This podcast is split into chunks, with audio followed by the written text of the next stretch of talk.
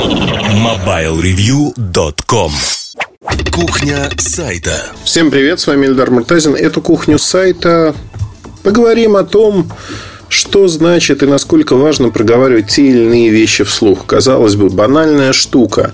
Вы очень умный человек, вы все знаете, вы все понимаете.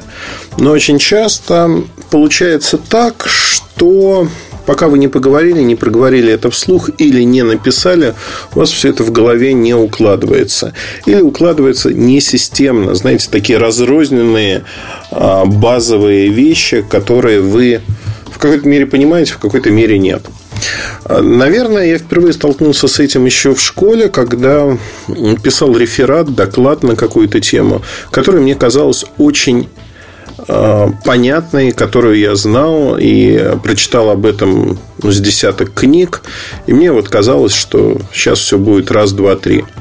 Когда я начал писать реферат, тогда не было компьютеров как таковых. Э, во всяком случае, в домашнем пользовании у меня был компьютер, но писал, конечно же, я от руки. Я обложился книгами, выискивал в этих книгах э, те вещи, которые хотел бы рассказать. У меня был примерный план в голове. Мне казалось, что тема очень легкая, я все знаю. И вот тут-то возникла ситуация, когда выяснилось, что когда я излагаю письменно то, что хотел рассказать, не прокручиваю в голове, а именно излагаю письменно. А вот этот костяк, этот мой план обрастает мясом. Не просто обрастает мясом, но я вижу вещи, которые не видел а, в своей голове. Я вижу связи между разными событиями. Я могу прочертить между этими событиями прямые линии, сказать, да, вот это вытекало из этого. Вы знаете, информация получилась очень структурированно и четко. И я стал разбираться в этой теме намного лучше, чем до того. Хотя, казалось бы, вот эта вся информация в сыром виде у меня уже была. И позднее, когда я учился в университете, все было ровно то же самое. Подытоживая там свою научную работу, когда я писал а, диплом, диссертацию, а, получалось именно так. Ты начинаешь излагать это в письменном виде, ты начинаешь собирать информацию дополнительную, и у тебя вырисовывается совершенно более четкая, понятная структура. Знаете, это как в старом анекдоте, когда один другому говорит, ну, слушай, такой тупой ученик у меня попался.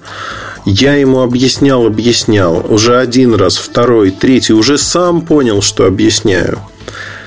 Вот несмотря на то, что это анекдот, этот анекдот очень недалек от жизни. Зачастую многие э, сведения, много, э, информация в нашей голове, она не структурирована, и мы не воспринимаем ее как очень наш. Мы запомнили ее, мы ее приняли, но не пропустили через себя. И вот когда мы разговариваем с кем-то, обсуждаем что-то, мы всегда пропускаем эту информацию через себя. Она подспудно лежит в нас где-то. Сейчас модная тема очень э, нейросети, что вот это там будущее и прочее, прочее. Но по сути, наш головной мозг, он именно так и устроен, что он подкидывает нам информацию, которую мы знаем, но зачастую не обрабатываем. Приведу один простой пример. Мы обсуждали в Диджестиве с Сережей Митяевым э, так и хочется сказать, мы приветствуем, когда Сережа Митяев из Киева, я говорю, вот хотелось сказать сейчас это тоже по поводу рефлексов уже скорее.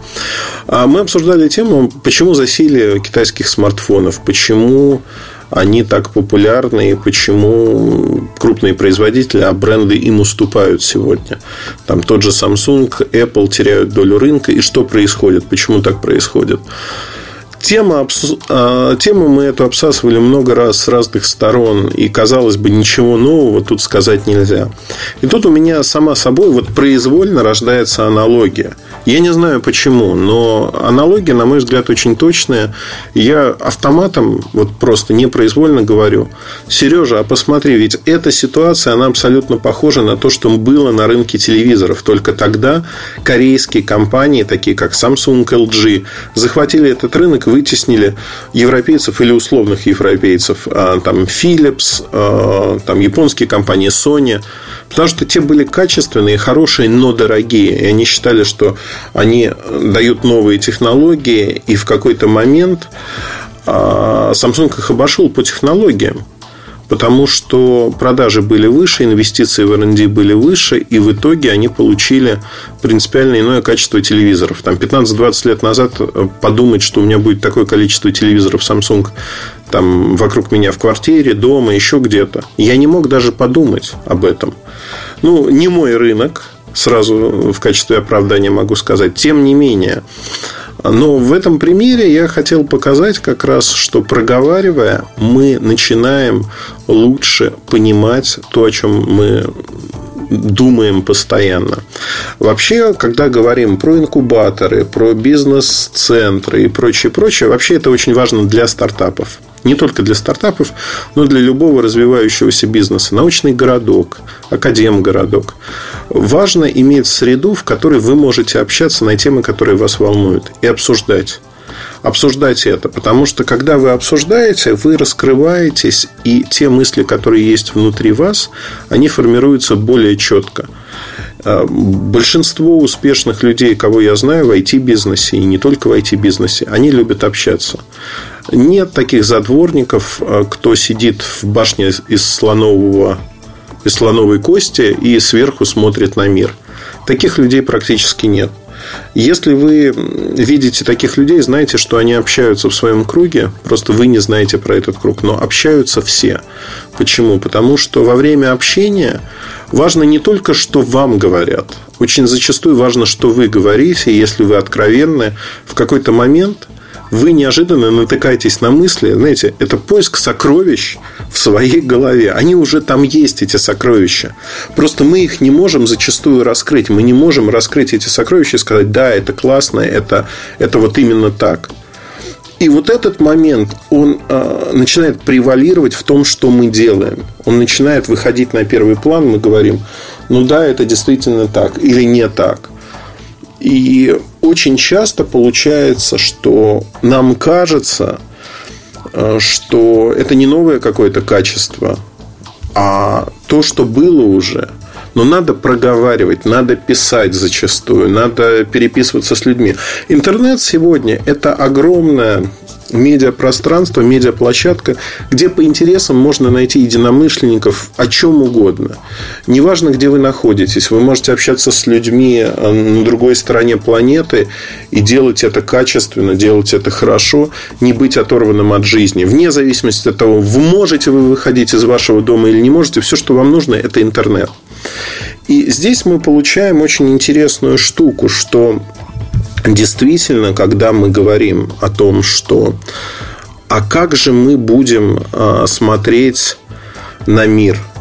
Вот, э, через призму наших э, взглядов, через призму наших отношений, э, сложившихся или только складывающихся. Все это зависит на самом-то деле от простой вещи, как, насколько качественно наше общение, как мы общаемся – очень часто я слышу такое рассуждение, что интернет и мобильные телефоны, мобильная связь убили общение как таковое. Мы меньше общаемся, мы больше сидим на форумах, где это псевдообщение. В какой-то мере это правда. Общение изменилось и трансформировалось. Но это такая же правда, как сказать, что сегодняшние дети не читают. Это абсолютная ложь, это неправда. Правдой будет сказать, что они не читают книги – но, тем не менее, ежедневно они потребляют огромное количество информации в сети. Они читают новостные ресурсы, смотрят видео. Они потребляют больше информации, чем потребляли мы с вами в нашем детстве. У нас не было такого засилия информации. Сегодня они могут выбирать эту информацию на любой вкус, цвет, по интересам, и они это и делают. Я с огромным интересом наблюдаю за своими детьми, они имеют очень разные интересы в жизни и смотрят абсолютно разные, а, скажем так, а, каналы в интернете, читают разные статьи, но тем не менее они это делают и делают это постоянно ежедневно. Изучают мир вот посредством интернета. Ну и опять-таки, да, даже маленькие дети, для меня пример трехлетнего ребенка, который говорит «Окей, Google», и дальше задает вопрос, не умея читать, не умея писать.